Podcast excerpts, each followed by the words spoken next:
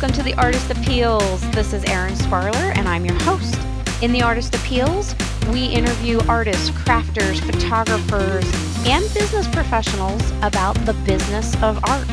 I hope you'll join us and enjoy the show.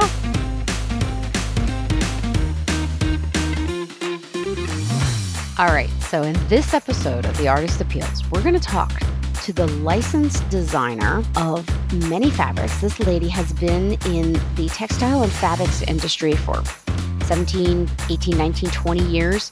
Her fabric was first featured on Hancock Fabrics, and she's been designing uh, patterns, textiles, and working in the licensing field for quite some time.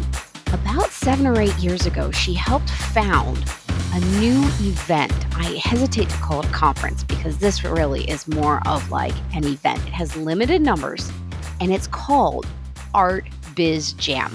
That's Art, B I Z, Jam. And this conference is coming up soon, actually. It's going to be in Philadelphia this year from August 27th to September 1st. They've got presenters who are going to present on the topic of licensing your art from some big time companies. They're going to start out with a tour from of Anthropologie's headquarters in Philly. How exciting is that? Then they've got Sue Todd, the director of product management for Studio M. Margot, also from Studio M, is the director of product innovations, going to be speaking. And they've got Debbie Saviano, who is one of the co founders of Women's Leadership Live. If you missed that interview, we just interviewed her. She is going to be presenting on social media and she's amazing. Go check out that podcast. That was the previous one. And she talks about if she can do it at the age of 70, so can you. And they're going to have Katie Phillips, the owner and CEO of Primitives by Kathy, as well as four of her team, including Courtney Klein, the director of product trend strategy, uh, Michelle Thompson, director of product development strategy, and Kristen Kopp, director of marketing. They're going to have Ellie Court, design manager of creative converting, one of the largest party wear manufacturers. The list goes on and on. This is going to be such a great event. And We've got lots of great information for you in this episode of the Artist Appeals about licensing and Art Biz Jam. So, without further ado, please allow me to introduce you to one of the co founders of Art Biz Jam, Phyllis Dobbs. So, Phyllis, welcome. Welcome to the Artist Appeals podcast. So excited to have you on. So, I always like to start these out with a little bit of a backstory about you and how you got to where you are at. Was there a defining moment or a crisis or an event that led you to starting your art biz jams? For those of you guys listening, and you probably heard the intro, but Phyllis is the founder of Art Biz Jam, which is this cool conference. Tell us a little bit about how you came up with the idea and what led you down this path. Well, a lot of artists, you know, you want to have, uh, several of us have wanted to have some kind of workshop or retreat for artists because artists work alone in their studios and they don't have anybody to talk to. So we get together like markets or trade shows, like maybe the Atlanta Gift Market, and we always are just like hugging and networking and like so glad to see each other. But we don't have time to talk because we're there conducting business. So yeah. I thought about the idea of having a retreat and we could all get together and network and, you know, just have some time together where we aren't just rushing out the door and mm-hmm. time to learn things. So I contacted a couple of friends and we talked about it, artist friends, and they were like, yes, yes, yes, we're going to do this. And so we started Art Biz Jam and I have a place at the beach. The first one was at the beach. Mm, nice. Was. And so we uh, had such a great time. And when we felt this, you know, we presented the program of different topics and everything to the attendees, and we thought it was going to be like every year we would have a different group coming in. But mm-hmm. everybody loved it and became a family. So we have so many repeat people coming back here. And mm-hmm. at the mm-hmm. same time, we've grown it with education to have product developers come in and speak on what they look for when they're working with artists and trends and how the company works and so much more information.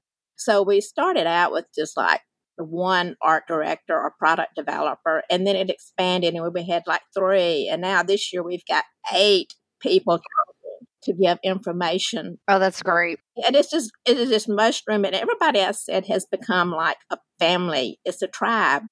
We have a group page where they can talk. They meet we meet up at the Atlanta Gift Market and have an Art Biz Jam meetup and everybody gets together and talk and everything. So it's just become the main thing is it's become a great networking thing. It's become where people can talk to each other. It's become where they can learn about licensing and other ways to make money, where they can meet product developers and find out that they are people just like they are. You know, so it's just become uh, something we had not thought it would turn into just because we did not know how successful it was going to be with people and the networking and what they learn. Yeah. You know, you told me you started in cross stitch and embroidery design and that you do a bunch of quilting and and you had licensed mainly in the fabric industry, right? Right. Mm-hmm. And it's gone into bedding. Uh, it's kind of come full circle. I started off back. I had to date myself. I was you know designing cross stitch and using my art for cross stitch designs, and that market crashed, which made me realize you don't put all your eggs in one basket. Mm-hmm because of my art, and I've always loved textiles. I mean, you know, I buy fabric because I just love the colors, the design. And mm-hmm. so I designed fabric. So I started using my art and was lucky that I became uh, an artist or designer for Hancock Fabrics for a little period of time. And then I got a, a licensing deal with another fabric company. So it all comes full circle. You use your art to create one product, which leads to another product, which leads to another product, and then having fabrics goes back to doing quilt designs because mm-hmm. your quilt designs for your fabric to help promote your fabrics. So then, but then the other things come into play too. And, you know, like I was signed with an agent for a few years and uh, I've got my product license on other things such as rugs and. Oh, cool. Yeah, bedding. I'm doing a lot of work in the bedding and home area. So uh, at just time, my business has just flowed from one thing to another. It just, you know, so many people just start off working like, I'm an artist, I'm doing art, and this is it. But there's so many ways you can use your art to uh, morph into other directions. Yeah. And this newest thing, well, I guess it's not that new, but Art Biz Jam is really your giving back this knowledge and this experience you've had but it sounds actually, when I contemplate it from this angle, I'm like, wow, how did you actually do that? How did you actually put together this conference? Like, how did you get funding in the space and in outreach? So, um, we talk about your and my path is so similar, it seems sometimes, because I want to educate people and help people make a living from their art. And so we've got this appeal system developing art. You did that. You made product and licensed it, bedding, quilting, cross stitch. And then you had the product, art, product, and then presentation. And you've really taken the presentation and turned it into event. So, do you want to talk a little bit about how maybe some of the hurdles you overcame with starting this massive event? And it just sounds fascinating to me. when we were formulating, you know, we just said, let's do a, a retreat for artists, you know, because we like to network and talk and everything. But let's see how we're going to make it work. So we also involved a product developer in the formation of this, and she was our first product developer to speak at Art Biz Jam. So was this somebody you had worked with in licensing your products? Actually, Lori had worked with her closely before, Lori Siebert, who's my partner. Her name, I can tell you, she was Ann Brown, who at the time was with Studio M and she's with another company now, but she'd been in the business for years with DEMDACO and other companies. So she was a highly knowledgeable product developer. And so uh-huh. we had the few of us would have numerous Skype calls formatting how are we going to do this? What are we going to do? How are we going to uh-huh. up? What are we going to teach them? You know, what aspects of licensing and you just networked over Skype, you know, just constantly trying to come up with the exact format we wanted it to be. And we right. decided we really wanted it business focused. because we wanted to teach the people like how to present their art, what they should do, and all of the things that go into licensing, you know, like building a collection. Just there's so many areas that people need to know if they are going to license their art. And so right.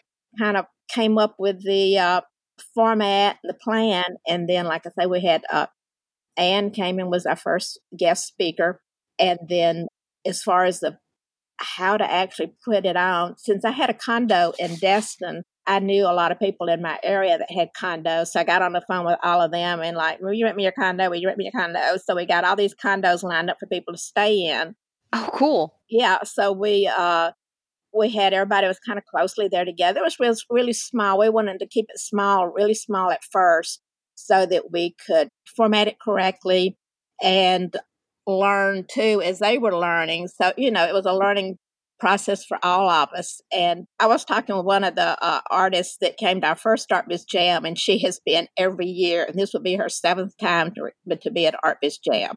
Wow. And she was That's so cool. It is. And she was talking about how special that first one was because we all just bonded so well and had so many funny stories too because we would like pull out chairs and sit in a circle in the driveway at night outside. stories that were just hysterical. I mean, it was just so magical. And so we've tried to carry a lot of that forward each year. And uh-huh. So we're also growing too, but we're, you know, growing slowly enough that we're not, you know, we're learning as we grow. So it's just become amazing. Like I say, so many people come back each year that, you know, I looked at the list and like probably I'd say uh, two thirds of them are returning from prior years. Wow. And this year you're in Philly. Right, Philadelphia. So we took it away from the beach because uh, we did the first three at the beach and then all of a sudden it was kind of like, uh oh, hurricanes are coming in. We can't do the right, right. Weather at the beach. I hadn't thought about that part. Oh yeah, so I know, and people now keep saying we need to go back to the beach, and I'm going, yeah, let's wait for hurricanes to slow down again. right. Anthropologie's home office is located in Philly. So we're going to go there the first day prior to Art Biz Jam. We're going to take a tour of uh, go to their home office and they're going to presentation for us where they're going to talk about trends, how they work with designers and so forth. So this is to see behind the scenes of Anthropologie, which is like enormous to me. And then that afternoon, we're going to another major gift company uh, called Primitives by Kathy. And that's hmm. a big gift company that license art and a lot of word art and art for their products. So they're going to have another presentation for us on, you know, trends, how they work with artists and different aspects of their business. So that is like kind of like a tour, or actually two tours the day before Art Biz Jam actually starts, where we have the speakers that are coming in and talking to us. We had started this. That sounds so cool. Yeah, we started this a couple years ago. I went to a major gift company, DEMDACO, where they gave a presentation, and then last year we went to uh, uh, Magnolia at the Silos, where we had a behind the scenes tour of that one also.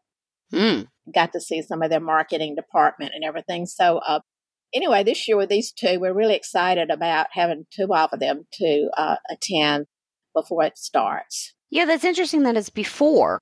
Mm-hmm. Yeah, it's the day before. It's kind of like because we used to start on Thursday with Art Jam, and then we added the extra day of Wednesday so we could do these tours. That's pretty cool. Mm-hmm. So, how have you been educating people about the event? Like, obviously, you're educating people at Art Biz Jams. Like, that's the whole purpose is to educate people about licensing. But how have you extended your outreach? What have you learned about telling stories and getting the word out through social media and so forth and so on? Okay, a lot of it has been you know, we put it on our web pages and then our blogs, and then we put it on Facebook, and then we face we formed a Facebook group which mm-hmm. you can join, and we we usually announce it there before we send out emails, but we have an email list. Mm-hmm. We use that too, and then we use uh, Instagram to promote it also. But uh, we a lot of us meet up. The biggest event for artists to attend for licensing is Atlanta Gift Market. So uh, we have a meetup usually on Thursday at Market where we all get together and talk. And in January is the biggest show, and we will announce then where the Art Biz Jam is going to be that year and information about it. So, mm-hmm. and you know, this is like word of mouth, and then we posted on the Facebook groups, and and this the community on the Facebook group, and they talk back and forth about different things. So, uh, is that open to the public, or is that a private Facebook group? Well, it, uh, it's open to the public, but it's really geared for artists, you know. Uh, mm-hmm. But anybody, you know, people can join it. I mean, it's, it's open. So, so that's Facebook, and it's um Art Biz B I Z Jam, right? And it's one word, and they can just go there and you know look for that group and find it and join it. Yeah. And listeners, there all these links we talk about will be in the show notes down at the bottom below the podcast on the artist appeals. So if you want a direct link, just go down to the bottom and we'll have links of all these things that we're talking about. So the Atlanta Gift Show, you guys all go to that one, but you don't go to uh, Surtex? Oh yeah, everybody goes to different shows. You know, like a lot of artists go to Surtex, and you know they go to Gift Market if they can get in. It's a little harder to get in Gift Market, but they go to Surtex. But then there's another show called Blueprint that a lot of them are starting to go to. Oh, I hadn't heard of that one yet. It was in New York. This next year is going to be in connection with the Greeting Card Association is having a show, and they're going to move it next year to San Francisco. Oh, it has been in uh, New York, and it was. But Blueprint is kind of taking the place of Surtex. Things have changed with Surtex and the way things are, are done. They combined it with the greeting card. It's a National Stationery Show. I'm sorry, National Stationery Show. And then uh-huh so anyway, that's still going on, but a lot of artists are giving Blueprint a try due to expense. And, but, you know, there's so many ways they can show their art. You know, a lot of times, if you can't go to these shows, if you go into gift companies, you know, gift stores, and always just like pick up the product and see who's manufacturing it. And if it's something that you think your art will fit with, you can contact the company and find out who you can submit your art to. So you don't necessarily have to go to a show to show your art. You can do it that mm-hmm. way. Yeah. I looked up Blueprint and it's Blueprint Surface Design and Print Show. And the address is blueprintshows.com. And then there's Surtex, which is S U R T E X. And that looks like, yep, February 2nd to 5th, 2020. So, yeah, there's a lot of really cool places to go and show your art. But it's expensive, right, to get a booth?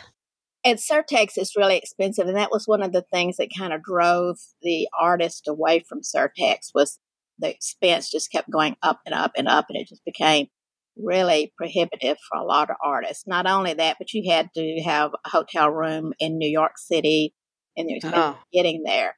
Yeah, so that's was one of the things I think that kind of made exhibiting at Surtex decline a little bit.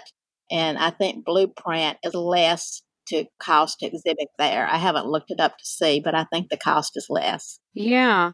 I uh, went to grad school in San Francisco, and I've been to Surtex myself a couple of times, and it's quite a amazing, huge event. Funny side story: when I went to Surtex and exhibited the first time, they gave me booth number six six six. If you can believe that, that they actually had a booth 666. So I took all my stuff that had little caricatures of me on it and drew um, devil horns and a tail. You did draw the devil horns. well, what else are you going to do when you get a booth with that number? I mean, that's just ridiculous. that is funny. I hope you had a good show in spite of the, the, the evil connotation there. Right, right. You're cursed forevermore. so you have really been growing this and educating people, and that kind of brings us into automation and amplifying. So it's you and your partner. How have you kept from getting overwhelmed with how much to do because you're both licensing your work and then you're running this event? What are some tips and tricks you use? A lot of it is just about because we know at certain times our art, our own business is busier, and certain times, you know, working for Art Biz Jam and preparing that is busier. Like right now, we're in, you know, in the final two months prior to Art Biz Jam, so we're, mm-hmm. you know, in full mode now with that. But it's just a matter of just being organized. You know, if you got work to, you know, work to do for your business, you do that, and then you you work on Art Biz Jam at night, or you, you know, it's just a matter of coordinating things and And how do you organize your your art? You must have a massive body of work since you were in the textile industry. Do you have any tips and tricks on how you organize your artwork? Well, all my art is on my computer, of course, and I'm, I create it digitally now because that's the way clients want it. But I just have it organized by categories. You know, I have a file for each piece of art and give it a name, and I have a spreadsheet to coordinate with that. Like this collection has a num this certain number on it, so that I know what it is and what the name of it is. So so maybe you have like collection of say like sunflowers. Yes. And then you give it a number like 001. Right. Mm-hmm and then like you know so I, I, do have a collection of sunflowers as a matter of fact but i do have you know i just have everything i give it you know a number and a file name and it's just in the, this file under well i have a file called art and i got a bunch of stuff in there and then a sub file called art licensing and then under the art licensing is where i have all of the art actually in their own file so is that file for the work that's just been licensed or for all of your work for all of my art, basically. I put the art licensing as a title, but it's all of my art. Every time I create an art, I create a file in that category.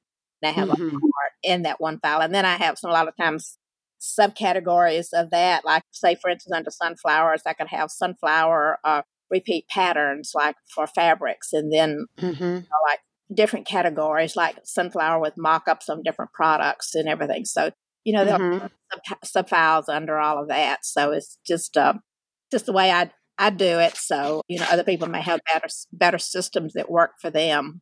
Yeah. And are you using Photoshop, or you said you work digitally now? What uh, software are you using? A Photoshop and Illustrator.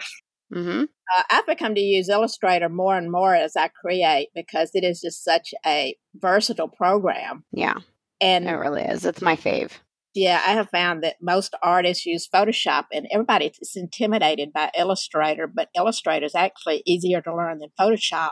And you can just do so much more with it, like with creating fabrics and repeat patterns. I mean, Illustrator, hands down, is the best. Yeah. And do you do your original artwork digitally as well? Do you paint on the computer? Uh, yes, I used to uh, paint by hand, but then when uh, you know everybody started wanting everything, you know, like we want the files and Photoshop layers, you know, you really have to start working that way to get it to them like they want it, you know, because that's how most of the companies want it is in layers. And even though you may have the work done like you want it, they may want to change a few things around. And if it's just flat art that you've scanned in and send to them, they can't really change it to suit their product needs. So some people do you know, in fact, a lot of people still do paint by art and then they scan it in and then they have to clean it up and then they have to cut pieces from it or they create extra pieces on it to go with it that they scan in that coordinate with the art. So I just found it easier to just do it in Photoshop and Illustrator and the files are there. And if, and if they want color changes, it's a lot easier. And that's one thing about Illustrator I like. If somebody wants a color change, it's just like two or three clicks of the button and it's done. You know, you yeah. about shading that might have a different little quirk in it or anything. It's all done. Yeah. So do you use a Wacom tablet so that it still feels like yeah. brushstrokes and stuff? I do have a tablet, but I also have one of the the Cintiq, the uh, large twenty four inch or whatever inch it is, Cintiq tablet, which sits on a desk and it pulls down kind of in your lap. And I use that to draw because it's like a tablet. You can just draw right on on it instead of having to look down at the Wacom tablet and then up the screen. This one you actually draw on the screen. Very cool. Those are awesome. I want one. yeah, it was a big wish list item to get that. yeah, they're pretty pricey, aren't they? Yes, mm-hmm. so. but they're awesome because I think it really makes you feel more like you're creating traditionally because you're drawing directly on the surface. Right. Mm-hmm. So but eh, they're also extremely heavy. So my studio is upstairs. I had to get somebody to bring it upstairs. right, right. So, you know, in the appeals system that I, I use for this podcast, you know, I'm using this acronym, the Artist Appeals, A P P E A L S appeals to to basically try and organize a massive amount of information for everybody. And so we've talked about the art that you've made. We've talked about products. We've talked about presentation, but we didn't touch on how you present for licensing. We talked about presentation and context of your Art Biz Jams presentation, your hmm. event. Let's back up just a little bit and talk about presenting um, artwork for licensing since you've had so much experience, if you don't mind. Oh, no, not at all. Uh, uh, let me see. I, uh, like, you know, show it to them on an iPad, but you've got to have it kind of uh, organized like in collections or, you know, you just don't just walk up and say, here's my art you have to really understand there's a lot going into the presentation and with licensing. You know, there's so many uh, ups and downs and successes and disappointments with licensing. And but man, you need to work that consider that it's a partnership with a company when you're licensing with them. And communication and that relationship are very important. And when you you need to know what they want and how to present to them and do, you know, prepare for what they need for their product. Mm-hmm. If you're going in cold the company, like if you're just like at a show and you're just going to be showing it to a different bunch of different companies, you, you really need to have it very organized and have it in collections and have it kind of some of it on mock ups so that they can see what it would look like on a product they may be manufacturing. Right. So, a collection is a group of work that has a common theme and a common style, right? And how many pieces would you say go in a collection? The standard is four. And then when you have that uh, four collections, you need to be prepared to have some breakouts from it too. Like if you have four pieces of art, you need to have some coordinates that go with it also. You know, maybe you take a little element out of the art and use that element as a quarter a coordinating piece. A coordinating piece, yeah. So like going back to the sunflowers, maybe you have a big sunflower, right? Right. And then maybe you have a repeating pattern that coordinates that has yellows and greens in it. Right. And, you know, like, for instance, like you could have the sunflower and you could have a little bee or a butterfly on that sunflower or flying around it. Then you could take the bee or the butterfly out and make that into a pattern. And, mm-hmm. you know, so that's what it's just kind of a, a simplified technique of, you know, having some breakout to coordinate with that. And if you're going to do licensing into fabrics, there's a set formula for fabric companies that they need. Ooh, and, let's hear it. Oh, yeah. This, this evolves over the years. There used to be that fabric companies needed like 24 fabrics. I mean, not 24 fabrics, there'd be 24 in a collection, but that'd be multiple colorways. But now you mainly need your main pattern, which could be a great big panel or just a big design that would be the uh, anchor point for the collection. Mm-hmm. And you need a smaller pattern to go with it that could be kind of similar. Then you need a stripe fabric to go with it. And this is not like just up and down stripes. This is like it could be a stripe of say bees or a stripe involving little flowers or other little elements to make the stripe interesting. And then, okay. uh then you have what is called blenders, which a lot of people aren't familiar with that term, but a blender is a very small or very kind of flat piece, maybe with texture or something that can go with the collection to pull it all together. Because when somebody is sewing, they don't need all big prints. They can use like a soft, solid, uh, kind of almost like a solid to go with it that will you know, break it up and give some, you know, relief to the eye, maybe. Right. Mm-hmm, contrast and everything. So, you know, you need to have all of these in a collection. You just don't have one piece and then, you know, show it in different colors. You need to have all the different scales to go with it. Very cool. Great information. You guys taking notes? You should be taking notes. oh, wonderful. So, Art, product, presentation, educating your audience, amplifying and automating. Do you post your own artwork? We talked about automating for Art Biz Jams and how you've got the Facebook group and you post on Instagram.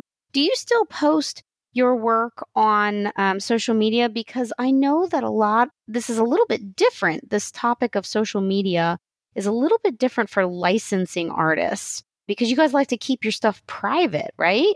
Right. You keep it private to a. And, you know, there's some companies that will also put the product out there. And so they put it out there. And a lot of times I show my finished product. But the problem, or not a problem, but with licensing, you don't know who the end customer is. So you don't know, you don't know who is selling your product. Like, for instance, if you were to have your product on a dish or some kind of ceramic, you know, you can show pictures of it, but you don't know, and you can tell who it's made for even, but you don't know what store is going to be actually selling that. So you can't promote it like go to such and such a store and buy it. Now, sometimes you may know if a chain has it, like you may know, say, for instance, Bed Bath and Beyond has your product. You can say, here's my XX product. You can go get this at Bed Bath and Beyond. But for the most part, licensing, you don't know who is actually selling your product unless you could Google your product name and find a store that way to see who's a seller. You can say, this is available at such and such a store. But it's hard to promote a product you've licensed unless you really have a, a specific place where they can get it, you know. And you are right too. A lot of artists are very quiet lipped with their who they're licensing with. Mm-hmm. there's some standard companies that everybody knows, so that's no big deal. But then a lot of people have private label companies they may be working with, or or just you know like that. Like I'm working with a big company that tends to have different labels and things, but it's just a matter, uh, just a mix of what people want to show and what they want to promote. You know, if you're working with fabrics, that's the easiest one to promote mm-hmm. from the company that's with, and like somebody likes it, they can go to their fabric store and say, "This is from such such a company. Will you order it? You know, request it that way, or look online for it." So uh, that's the easiest type of product to promote as fabrics, and you kind of know who your audience is. Like when I was uh, doing a lot of fabric design, I built my Facebook page with a lot of quilting people. Mm-hmm. They were the ones that buy the fabrics, and they do, so they were easy to target. But like, how are you going to target somebody that wants a garden flag? Mm. so, uh, or how are you going to target somebody that wants a rug, or how are you going to target somebody that wants such and such a product? So I found though that fabrics is the easiest way to market your your licensed products. Mm, that's a good tip. I know agents. So there's art licensing agents that have like whole stables, if you will, of artists. They have whole rosters. Yeah.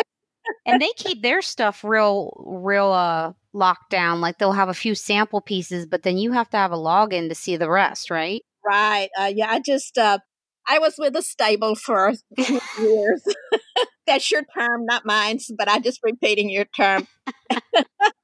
I did leave uh, my agency uh, a few months ago after being with them several years. So that was, you know, that was a decision I made for several reasons and uh, mm. it, no hard feelings or anything. It was just, you know, I felt like with uh, my knowledge of the industry and everything, I, I really didn't need it as much as I did getting started. So you think agents are a good way for beginners to kind of start out? Yes. It's just up to the individual. Some people want an agent because they don't want to do some of the back end work, which is one of the reasons I did. I don't like doing the back end work, which is like following up, you know, making the contacts, following up. Following up is the hardest thing for, I think for an artist to do is once they make the contact is you got to stay with it follow up. And that is just something that so many artists don't do. The negotiating a contract is another area that artists are like, oh, I don't want to do that, you know? So, right. yeah, so that's when an agent can come in really handy. Like if the artist just wants to sit in, you know, their studio day in and out, create art, and not have any other contact or any other deal with anything else, an agent is a good fit. But if you're really good at doing negotiations and all of this other stuff that goes with it, then you might not need an agent. You know, it's just up to the individual. So there are pros and cons both ways. Yeah. That actually leads us right into L for licensing. So we've talked about art, product, presentation, educating, automating, and amplifying. And then L, licensing. But this is also where we talk about contracts a little bit. And contracts can be real tricky. particularly in licensing. And I always say a lawyer is a wonderful thing to have. But what can you share with us about contracts that you might recommend everybody have in place or terms that artists should know if they're going to go it themselves or things like that? Yes. Uh, first, all, at Art Biz Jam, we do have an IP attorney that is speaking. Tammy Browning Smith will be uh, giving a presentation. And love that woman. Yes, she's strictly an IP attorney, which is good to have. But when you're doing your own contracts, you really need to read them and understand what the clauses mean. That is key. And that's not just, that's with whether you're signing with an, an agent or whether you're signing with a licensing company. So it's a good idea to have your boilerplate last, you know, contract that you can use. And it may be that the company may want to furnish a contract, but you can go back over it and look at it and change things. You don't have to go with exactly what they say. You can make changes and you can say, well, here's my contract or whatever. So it's just key to know what the terms mean and what you're signing is you need to look at it and read it very carefully. And if you don't understand it, which the first few contracts you may not understand, you do need to get an attorney to look it over and make sure everything is is right with it. And yeah, uh, yeah. And uh, there are times when you you know, you do need to have an attorney to work with it down the line, possibly. So, yeah. I know one thing that I learned about licensing early on that I think is so important for people to know, and you can probably speak to this, is exclusivity versus non exclusivity, right? There's yep. always a clause about where the company can use your work. And if it says it's exclusive, then they're the only ones that can use it. But in licensing, you want to have more the ability to license that work to multiple places and on multiple products, right? Right. And uh, you also need to look at the contract to, uh, first of all, on the exclusivity part, whether they're going to do it in the U.S. or it's going to be worldwide. That mm-hmm. makes a difference. The region. Right. And then uh, when you're working with a company, they need to specify which piece of art and what products they're going to use it for. Mm-hmm. So say, for instance, if you're uh, licensing it for dinnerware, then that frees you up to license it, say, for bedding and bath or uh, garden products, you know, rugs or something. So, you know, they'd have to specify what products they're going to use it on and the length of time, you know, like it's for three years. Right. Years. That's very important. It's not like in perpetuity, get that word out. It's a certain amount of time that they're going to license that product from you on the contract. And then when that contract expires, you know, it can be renewed or you can not renew it, but it's, you know, strictly by length of time category. Yeah. Uh, just because somebody re- license your art for, say, maybe for instance, a garden flag doesn't mean you can't use it for anything else. So you need to uh, make sure that that's in the contract. And also, some companies like if I'm going to do your your art for this, I don't want you to have it on a competing product in another company. Say, for instance, you do say garden flags for one company, they may not want you to do garden flags for another company. You know, so, right. So you get all that in writing. You know, like I'm exclusive to you for garden flags, but I can do this and this for other companies, but I can't do garden flags for another company. Right. And then the region might be like for North America or the US because you might want to license it to someplace in Europe. Right. So that's why you need to get that spelled out because most of the contracts uh, here in the U.S. include Canada or something, but mm-hmm. but and make sure what areas it covers and if it's going to be worldwide or you know just for the U.S. So right. Yeah. So region, duration, exclusivity, definitely all really good things that you have to define in your contracts. Right. Mm-hmm. Wonderful. Wonderful. So success and stories. You know, you work up to all this, but I think so often we as artists don't take a moment to stop and celebrate our successes. We just bounce from one goal to the next, you know? And it's really important that we stop and say, hey, I did that and share it because people want to know it. And we tend to be humble, I think. I think artists are humble. That's just me generalizing, but I think we are overall. Can you talk about how you define success and what you do when you hit a milestone and a goal? Well, I don't really celebrate. I'm just like, uh, tut tut. And I'm happy, happy, happy. you know, when that happens and you feel good. But it, my biggest successes are, and this is not so much when something is successful product. My business, I feel successful when I get an email from somebody saying, Your art makes me happy or your art mm. makes smile. That I think is is a success, and that makes me happy and makes me smile when I get something like that. But I do love it when I get a big royalty check, and I'm yeah. well, yeah, that would be great too. You ever print those emails out and like put them on a wall? You should have like a binder or something, right? Yes, I should. That's a good idea because right now they're all on, on my computer in PDF. So, right. That sounds like something you could share in social media too. That is, you know, I, I think you can share, you know, like when, when you, somebody makes a good comment about your art, you can say, oh, it made me so happy that so and so just was said my art made them smile. But then, I, but you, on the other hand, you're not going to go out and say, yeah, I received a big royalty check. I mean, that's just not something you're going to do. So, but you can, you know, talk about how, how being successful or the fact that people like your art makes you feel. I think that's, that's a good thing to talk about. Or how, oh, heck yeah. create art or like how much fun you have when you're creating, you know, how happy it makes you feel to be in a creative mode. Uh, yeah. Yeah. My husband used to tell me, uh, and this is kind of a funny story too, back when I was uh, painting art, actually painting the art he would say, I hate it when you start painting because you go in this zone and I'm like gone from the universe. Yeah, I think it is the zone. There's a whole book about, you know, how to reach the zone faster for like business people and, and sports people, but art, it takes us there. I think that's like the ultimate way to hit the zone. It, he didn't mind me doing it on the computer. I don't guess he doesn't think I'm in a zone, but but when I was hand painting, it was like oh my God, you're going to be gone now. yeah, mine too. Definitely. It's funny.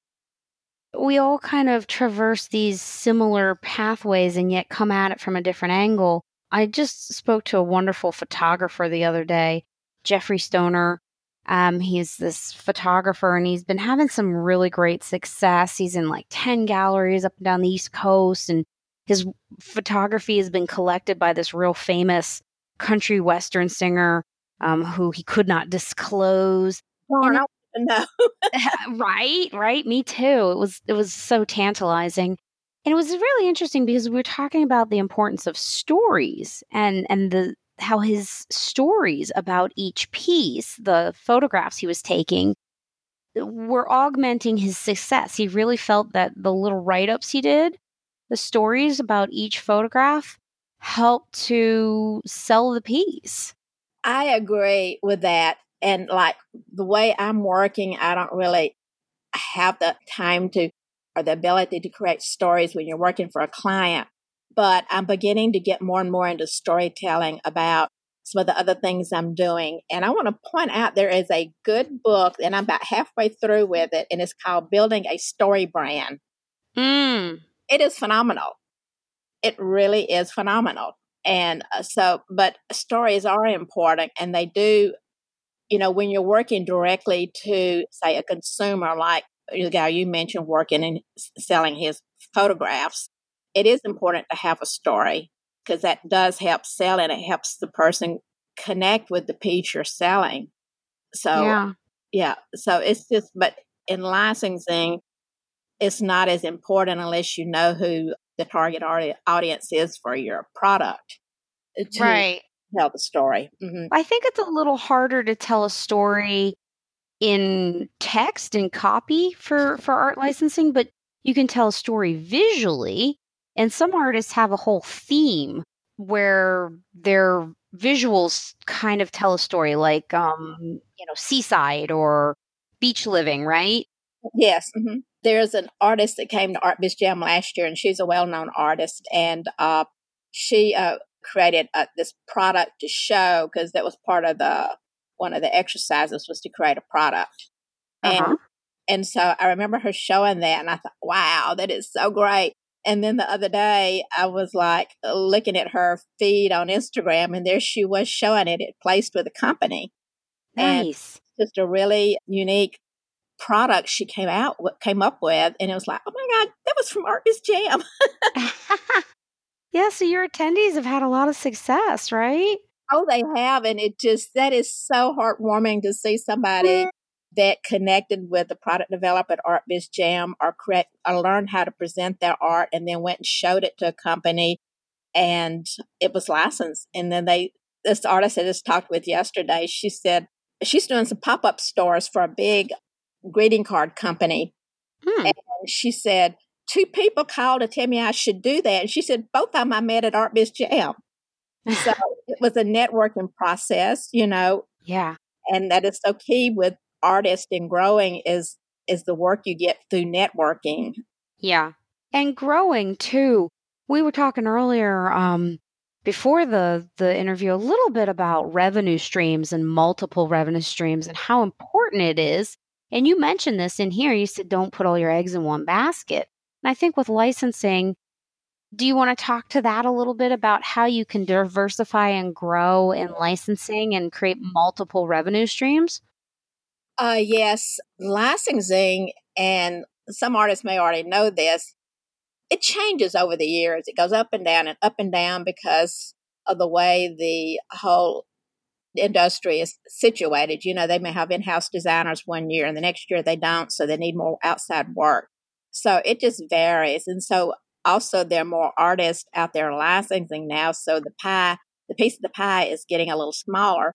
So you really need to have more income coming in from different directions so that you don't have you're not relying on one avenue for your income and there are diff- so many different ways that you can uh, do that now it's just you could do uh, what what people call PODs, which is print on demands, where you can put your art on product that's sold through these other companies where they print the art as soon as you know somebody orders it, and you know that could be Zazzle, Redbubble, Society6, uh, for fabric, Spoonflower is really big. If you've got repeat patterns that you know are not placed with fabric companies, you can put them up on Spoonflower and sell them there. So, mm-hmm. but there are other ways you can have you can do things. Have an Etsy store and sell your art through Etsy stores. I mean, it's just so many different ways that you can sell your art. You just don't need to be strictly licensing. You need to do other areas.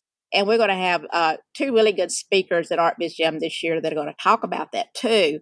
So I'm really excited because uh, one of them mentioned some companies, and I'm going, I've never heard of these that she was mm. talking about that she was going to talk about for e-commerce.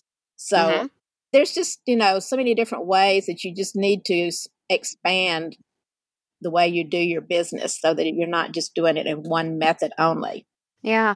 You know, Zazzle's been around for a long time and I hadn't looked at it in a really long time but they've got invitation cards and clothing and accessories and home decor, dinnerware, electronics, offices. So basically, what they do is print your artwork on a product, right? And then people can just go on and buy it. Right. Buy the actual product. Right. And it's, they have, I mean, they're constantly adding new products. I mean, it's just like makes your head spin with how many new products they have. And so, uh, I mean, and it's just the full gamut. And the thing about Zazzle and all of these other stores is you can personalize your product. Like if you want your name on a product, you can have it, you know. So yeah.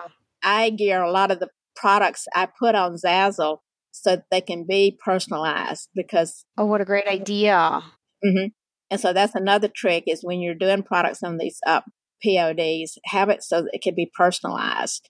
Now, of course, you can't do it with like spoon Spoonflower and fabrics because that's a repeat pattern, but you can do it with Zazzle and the other stores like that, the other POD companies. Yeah, spoon Spoonflower, for those of you guys who don't know, prints fabric. Have you ever ordered from them? How's their quality? I've never actually bought their fabric. It's very good quality. And, and the thing about them, they have more than like just one fabric. They have like minky fabric, which is kind of a slinky type cuddly fabric and they oh. have the canvases like if you wanted a piece of art on a canvas even they've got canvas they've got i mean they've got a you know probably 15 or so different type of fabrics you can use they have jersey all of this stuff Oh, and I see they got wallpaper and gift wrap now too. I'm I'm actually looking at your site as we're talking. Yeah, they've got Yeah. They've really expanded too. Yes, and then they also are in connection with a company called Roostery, which makes pillows, uh, bedding like the uh, duvets, pillows, uh, and uh, other products there. So they have these products, and they, the fabric they can use your fabric for these products. So that's another way you can sell through Spoonflower is through Roostery, where they sell products that way. Interesting. So, I mean, you don't have to have any technical knowledge to build a website with these with these platforms, Spoonflower and Zazzle. You know, I mean, you do want to have your own website, but this is neat because, you know, for you guys out there that want to get started and maybe you can't go to one of these big shows just yet, you can build a Spoonflower uh, website or a Zazzle website, right? Right, because all you do, you don't, you mean you don't even build the website. You just start your store and put, like, say, a header up, and then just upload the art, you know, for the products and place it on the products so that it can show that way. And it's very simple once you get started. It may be a bit of a learning curve right at the very beginning, but once you learn it, I mean, you just, you know, go gangbusters on it. Yeah. And how do you promote it? Like, um, I see that one of them has a lot of uh, so it's like Spoonflower, they have shop tags, and you put a lot of tags in there describing your artwork. Mm-hmm. Do you mm-hmm. go out and have any tips or tricks on ways to promote these types of? Yeah, I, I will uh, promote it by put it on uh, Instagram, Pinterest, uh, mm-hmm. my website, blog about it, or something. So mm-hmm. you can, you know, uh, like for instance, the when you see up there in the format and you see it as a pillow, you can do a screen grab of that and then put it on something and show it that way. Oh, what a great idea. Yeah. Yeah. Uh, so, and then if you got the own art too, you can use your own art, but I usually just do screen grabs from it because one of the screen grab for the fabric is that they make it kind of wrinkly so it's just not flat art and that kind of uh, supposedly is a deterrent from copyright infringement even though it's not but I kind of show it that way. Well, and seeing it on the product, I think maybe lets your people know that it's for sale and it looks more realistic if it has wrinkles. Right. yeah, and then you add all those links right at the bottom of your signature, right? Right. Mm-hmm. Oh, that's great. I like the idea of the screenshot. Mm-hmm. Yeah, that's that's really good. And the quickest way to do it is just do do that. Uh, so well, there you have a quick and easy way to get into licensing without even having to go to one of the big conferences. But if you want to go big, then you you go to one of the conferences or get an agent. So um, that's almost like a three step there. You could start a Zazzle or a Spoonflower, then present to an agent, try and get an agent, and then go to the big conferences, right? Yes, and you know, you never know who is going to find your art in one of these PODs or one at Etsy or some of these stores or mm-hmm locations because art directors are out there looking at the internet too, and they see some things. And one of the biggest, biggest, that they are. Yeah, one of the biggest uh, success stories that hit the industry a few years ago was this artist who was doing something that spoke to one product developer. And she went to her company and said, We need to do this. And she had to talk them into it. And it turned out to be one of the biggest uh, well known names in the industry, uh, you know, uh, because this one product developer saw this art, and at the moment she was going through something, and it spoke to her. Can you now? You now you made me curious. Can you tell us who who who who was it? Any names right now? But it's a ah. yeah. It's uh, I mean, so I mean, there's so many ways that you can be discovered. You know, the more you show your art, and so many people are scared to put the art on the internet because it will be you know, infringed. And I have had so many things right now on Amazon that is infringing my art that it's just driving me nuts. But you got to put uh, it out to be seen. Uh, I mean, you, you just you just can't like sit on it and leave it in your computer forever. It's yeah. not going to do you any good to do that. You've got to show it. Yeah, I'm guilty of hiding it away in a closet yeah. too. Let's talk a little bit. We have just a couple of minutes left, but let's talk a little bit about uh, copyright infringement. What do you do when that happens? Well, I have had some things on Amazon where I went to them and said, take it down, and they did. And right now, I've got tons of stuff there, and they're just like ignoring me. and I have sent them email after email after email, and I've shown them where it's my art and all of that. And so this may sound extreme, and I, and I know some people have that have had things like in some different stores that I'm not going to mention, and uh, they've gone to the store, to the office, and said, you know, China knocked this off. This is my art, and they got paid back royalties on it. So there are some success stories in getting money back out of the work that was infringed. But with stores like Amazon, you know, it's like pulling your hair out. Mm. I mean, mm. literally pulling your hair out. And I'm at the point, and like I say, this may sound extreme, but the FBI has got a place where you can go to them about or copyright, I mean, stuff that has been infringed on the internet. Really? Yeah, and the FCC does also. Did I say, is it FCC or FCC? Yeah, they do also have a thing where you can have infringed product that's on or infringed stuff on the internet that they will look into also.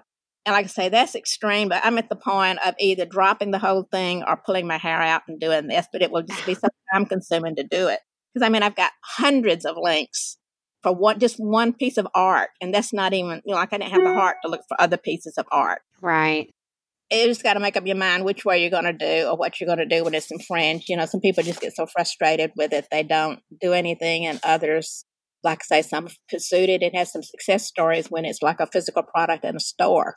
You know, then go to the store and say either pull it or pay me back uh, royalties on it. Yeah, you know, there's something called TinEye reverse image search. I don't know mm-hmm. if you've ever tried this, but you can actually search by an image and find out where an image appears online. So uh-huh. you can actually track your your artwork and your photographs and um, try and see if people are infringing. Yeah, I'm aware of that one, but for Amazon, you can use their own app. You just put on the app like you were going to purchase for it, and oh, there's, yeah? there's a thing there where you can hit the like photo thing, and if you've got a photo of your art on, say, on your phone or wherever your app is, pull that up, and within seconds it will show all of the places that have that art. And that's where I found out about this one image. And then I pulled up another image and there was some more. And by that time, I'm just like, I just can't deal with it. Right. That's that's so frustrating. Mm-hmm. Oh, well, I'm gonna have to go look at Amazon now. they may have moved that button after everybody's contacted them about their art. What's the button called again? It's just a photo button. Let me see. I could pull it up uh, and see. Uh, it's just a, a little button on the uh, let see, where is my Amazon app here? Uh, yeah, the one I was talking about for you guys listening are is TinEye, T I N E Y E dot com, and TinEye will track your photographs. It's a reverse image search, so you put an image in and try and find where other places it might be. Okay, on the uh, Amazon app, right at the top of it, it's got a little little camera. You just click on that, and then uh, you can say search with camera. And so if you've got your photos of your art in your camera, you pull one up, you want it to search for, and it'll come up. And then within just a few seconds, it's showing all the products that have got that. Interesting. I didn't know you could do that. That's wow, cool. Interesting.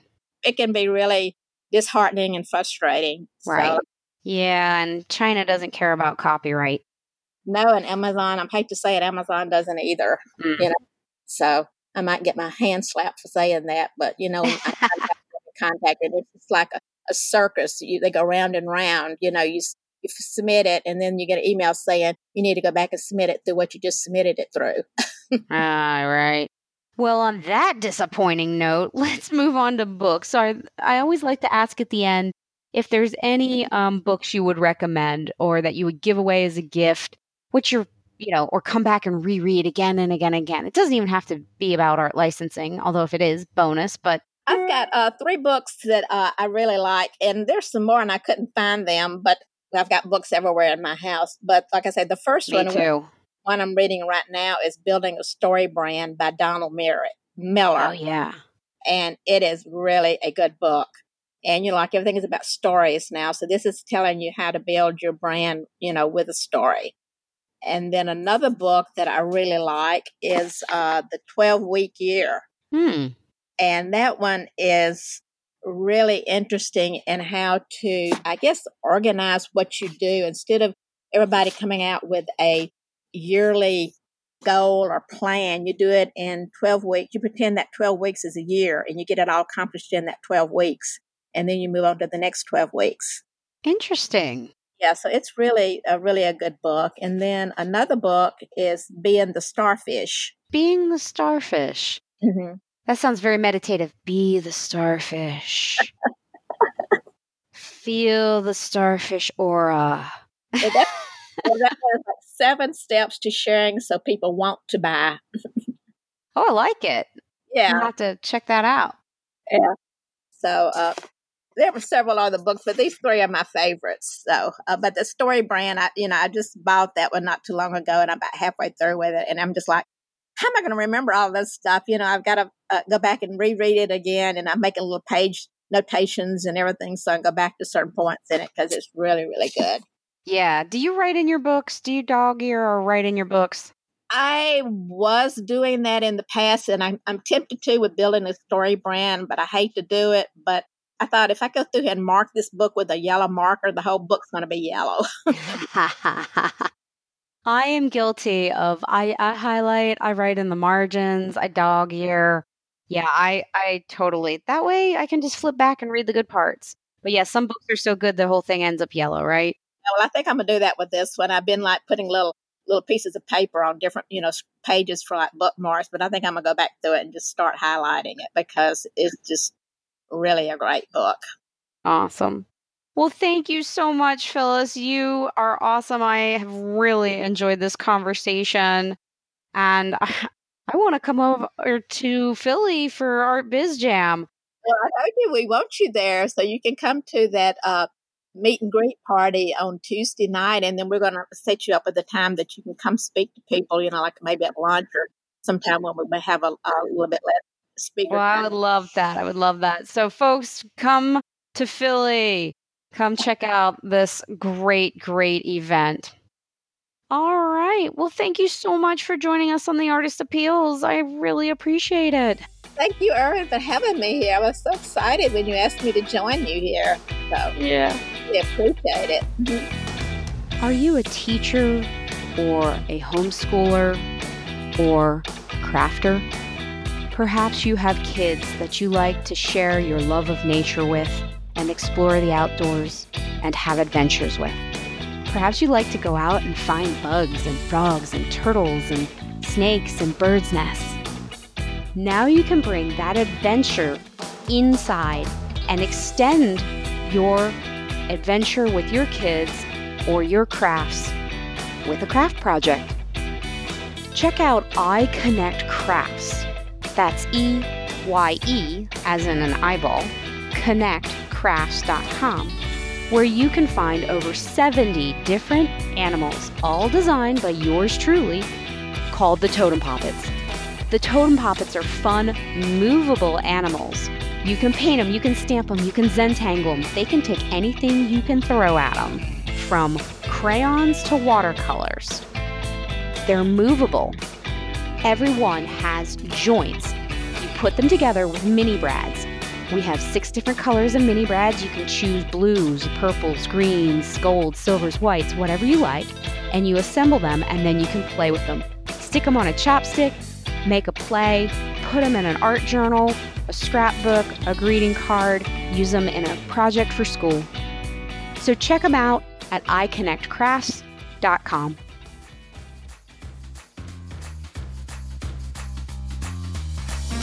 Well, that's it for the Artist Appeals. I hope you've enjoyed it as much as I've enjoyed recording it. I just love talking with all these artists and business people. It's phenomenal, and I've learned so much. I hope you've learned something too. You can get more information. You can check out some of the links that we talked about in these podcasts at theartistappeals.com. That's the artist appeals, A P P E A L S dot com. Thanks and have a good one.